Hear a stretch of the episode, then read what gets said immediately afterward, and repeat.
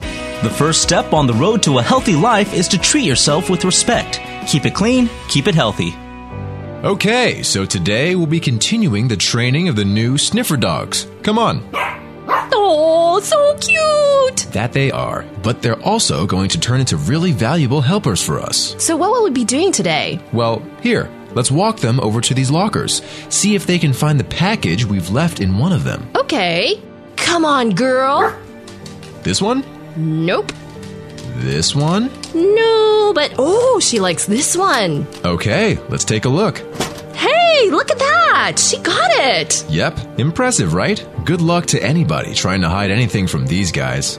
弃毒犬嗅觉灵敏，机动性高，使用范围广，可提升海关弃毒能力，防治毒品走私，同时弥补人力不足，让现有的查缉人力可以更有效的运用。教育部和中信反毒教育基金会提醒你：毒品危害一生。